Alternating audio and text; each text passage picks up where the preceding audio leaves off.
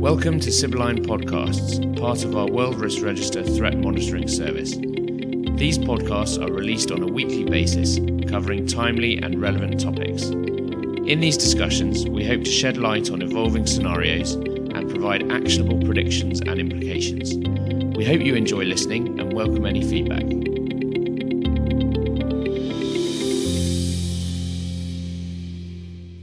Hello and welcome to the podcast. In this session, we're going to be talking about the upcoming general elections in Brazil. And with me to do that, I'm joined by our Latin America analyst, Antonio Scheinborn. So, and the election's coming up on 7th of October, I think. What, what's the latest? Well, I think firstly, it's important to note that the upcoming elections are going to be one of the most turbulent that we've seen since the country's return to democracy nearly three decades ago particularly as they come after over, after over four years of unprecedented graft investigations that revealed the widespread levels of political corruption within the country. Now, this has fanned voter disdain towards the political class, adding to frustrations of an economy that continues to falter. So, the latest polls show us that uh, the two presidential frontrunners are right wing former military officer Jair Bolsonaro and the PT's candidate Fernando Haddad, who replaced Lula um, after he was forced to withdraw his candidacy in September following uh, previous unsuccessful attempts to um, put himself forward as the Workers' Party's candidate. Okay, so looking at kind of predictions of what we think is going to happen, do you think that the vote on Sunday, Sunday, right? Yes, Sunday. Sunday. Um, do we think that that's going to be accompanied by a huge amount of unrest or you know attacks on polling stations or anything like that, or is it going to happen uh, in a more or less orderly fashion?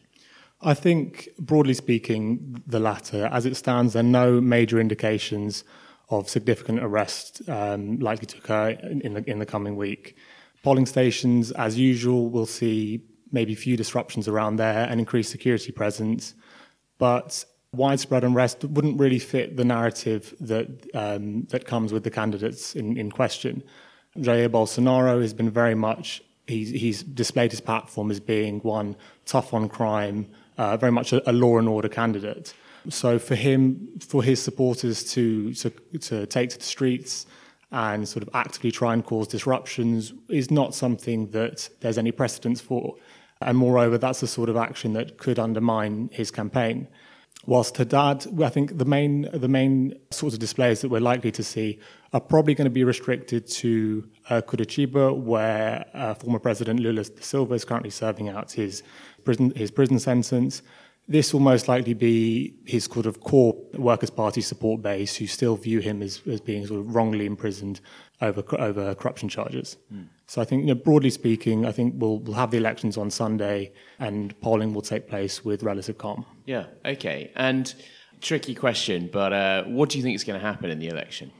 Well, I think as the polls show us, um, Bolsonaro and Haddad have made quite significant headway compared to the other to the, compared to the other candidates. How, how, are they currently polling at the moment? Bolsonaro sits with a, with around 28% of voter intentions, while Haddad comes in at second with 22%. Now, with polling displaying these figures at this stage, it's now almost certainly not going to be the case that we're going to see any candidate reach uh, a 50% majority in the first round. So this means that the the eventual winner will be decided by a second round vote, which would uh, take place on the 28th of October. Now, given that Haddad and Bolsonaro have such a commanding lead over their um, electoral rivals, namely Ciro Gomes and uh, centrist candidate Geraldo Alckmin, uh, I think we can safely assume that the second round will be between Bolsonaro and Haddad. From there, my view is that the electorate eventually will converge on the anti Bolsonaro field and will rally behind Haddad, who, by comparison, is a much more moderate candidate.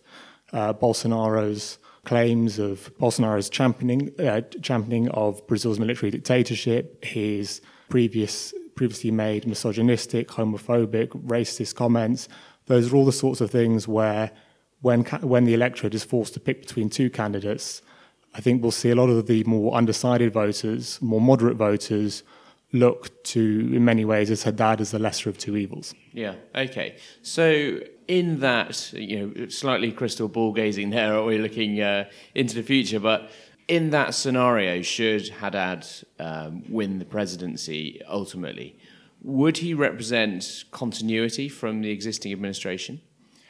I think ultimately continuity from uh, President Michel Temer's administration would come through Gerald Alckmin. He would be he would have been the the most akin to the candidate most amenable to continuing with Temer's uh, fiscal uh, fiscal policies, trying to ease Brazil out of its uh, out of its recession. I think he would have been the candidate that would have championed the, for example, the pension reform most prominently.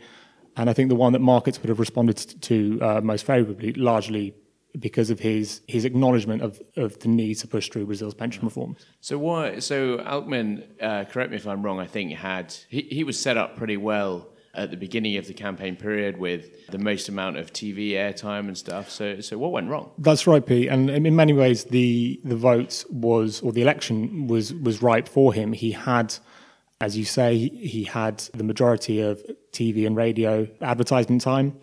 Um, he had the support of Brazil's main centrist candidates. And in doing that, he took away support from his centre left. I mean, Alckmin being a centre right candidate took support away from his centrist rival, Ciro Gomes, by retaining the support of Brazil's centrist bloc. However, crucially, he, he, failed to, he failed to capitalise on this the, we've seen the campaigning time, the airtime, which historically in Brazil has proven a, a, hugely important factor come polling day. This wasn't something he was able to benefit from.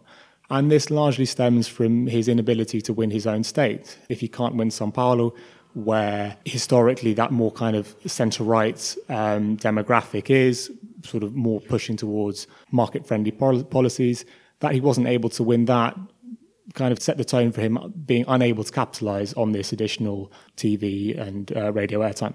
Okay, so coming back to Haddad then as a you know potential contender for uh, for the for the presidency, what what what might a Haddad presidency look like?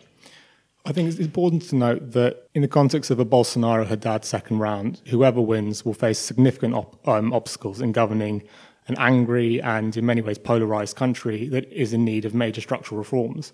I think Haddad represents the best candidate in terms of uh, moving Brazil forward.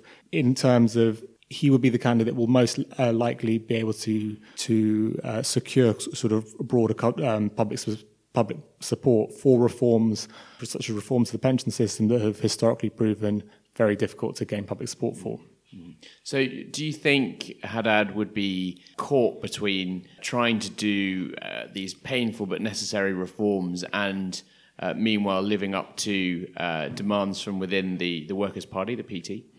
I think so, definitely. I think know, he he will recognise Brazil's, in his view, he'll recognise Brazil's situation and the need to continue with some sort of fiscal conservatism, while at the same time he's going to ha- he he will be caught between having to balance that with the needs of the PT's core support base. And indeed, there'll be many.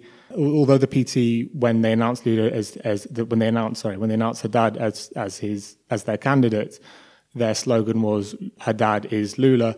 There's still a, a large proportion of the PT who don't view Haddad as as a as a true PT candidate and that sort of internal divisions is something that he will have to contend with should he should he be in office. So potentially some real um, instability threats there, and you know difficulty of legislating and so on. So uh, interesting stuff. And what about you know, if Haddad was to win? How do you think Bolsonaro supporters would would respond to that?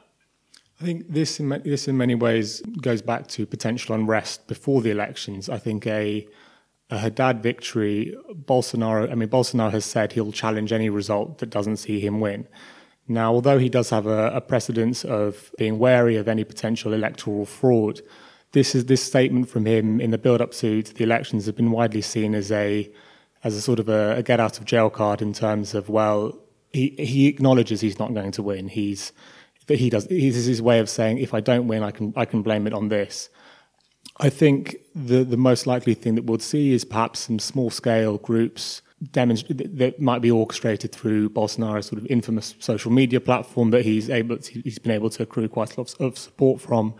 But any kind of major challenges to the new government, I think, would be highly unlikely. Mm, okay, yeah, as you said, it doesn't really fit with his his narrative of, of being hard on security and being the law and order candidate. So You mentioned there that uh, you, you think he, he may possibly have made that comment uh, with the understanding that he, he's unlikely to ultimately win. But do you think that that's his strategic aim, or do you think that to an extent he, he has already made a big difference? I think certainly in many ways he, he has already won. He, he has created a, a strong platform with wide support that will challenge a PT government should, should that materialize. And uh, I think in that context, he will challenge a Haddad presidency at every step of the way. I think in terms of post-election unrest, uh, as, as you just mentioned, I think we're far more likely to see that in the case of a Bolsonaro presidency. Already prior to the elections over the last week, we've seen widespread demonstrations in Rio and Sao Paulo, where uh, tens of thousands marched against against Bolsonaro. Now, whilst obviously it's very common for demonstrators to march for the candidate they're supporting, we've seen candidates march in favour for Haddad and the PT, and we've seen Bolsonaro supporters take to the streets in support of him. It's it's quite it's very notable that already we're seeing we're seeing mass demonstrations against him, and this comes back to the comments he's made, his his um, often racist and homophobic rhetoric. So I think in, in that context, a Bolsonaro victory then we would see more demonstrations. Yeah, and uh, as you said, although perhaps we, we consider it to be the less likely scenario, aside from that immediate response to a Bolsonaro victory, what would what would the longer term look like under a Bolsonaro presidency? So I think one thing to to note in terms of uh, the long term future of a potential Bolsonaro presidency is that he is unlikely to rein in um, Brazil's militarized security approach to dealing with um, domestic security issues. Now we've seen in Rio of the last, or since since February, such approaches have proven unsuccessful, not only in Brazil but throughout the region, in, Mexico, in Colombia. Given Bolsonaro's position as a, a law and order candidate uh, and very much wanting to to crack down on crime, I think such initiatives are almost almost certainly will continue. Now, what this that, what this will mean is an increased security presence around Brazil's sort of major cities and major um, in crime areas, that will see certain groups perhaps unable to engage with more high-end crimes in terms of uh, regional narcotics trade, and that could have a trickle-down effect where these groups turn to, in one sense, lesser crimes, more more sort of local crimes, and that could trigger a a rise in instant, in um, in crimes such as kidnappings and, and extortions. I think moving on to uh, Bolsonaro's view with the economy, well, I think uh, the prospect of a Bolsonaro presidency initially will probably please um, markets, given that he has effectively handed over the reins of the economy to um, Paulo Guedes, who is a very much a, a free market technocrat and push forward for, for market friendly for market friendly policies. I think the nagging issue that that I think could emerge with Bolsonaro in office is quite how he will he will govern. He's been in Congress for nearly three decades, and in that time, he's not authored a, a, single notable piece of legislation. His current party, the Social Liberal Party, is the ninth party that he that he's belonged to, and has only a sort of a, a limited support in in Brazil's um, in Brazil's Congress.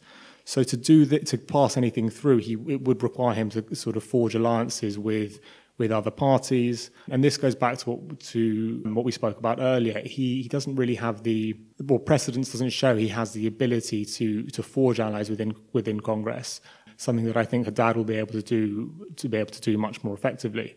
And consequently, this, this need to negotiate with, with other parties is likely, it will likely see any kind of reforms that he tries to implement watered down. Really interesting stuff there. So, looking at a, a quite a dynamic and uh, uncertain future, I guess, for Brazil, and something that we'll very much keep an eye on for coming few weeks as the uh, as the elections develop, and uh, and of course beyond that. Antonio, thank you very much. Thank you.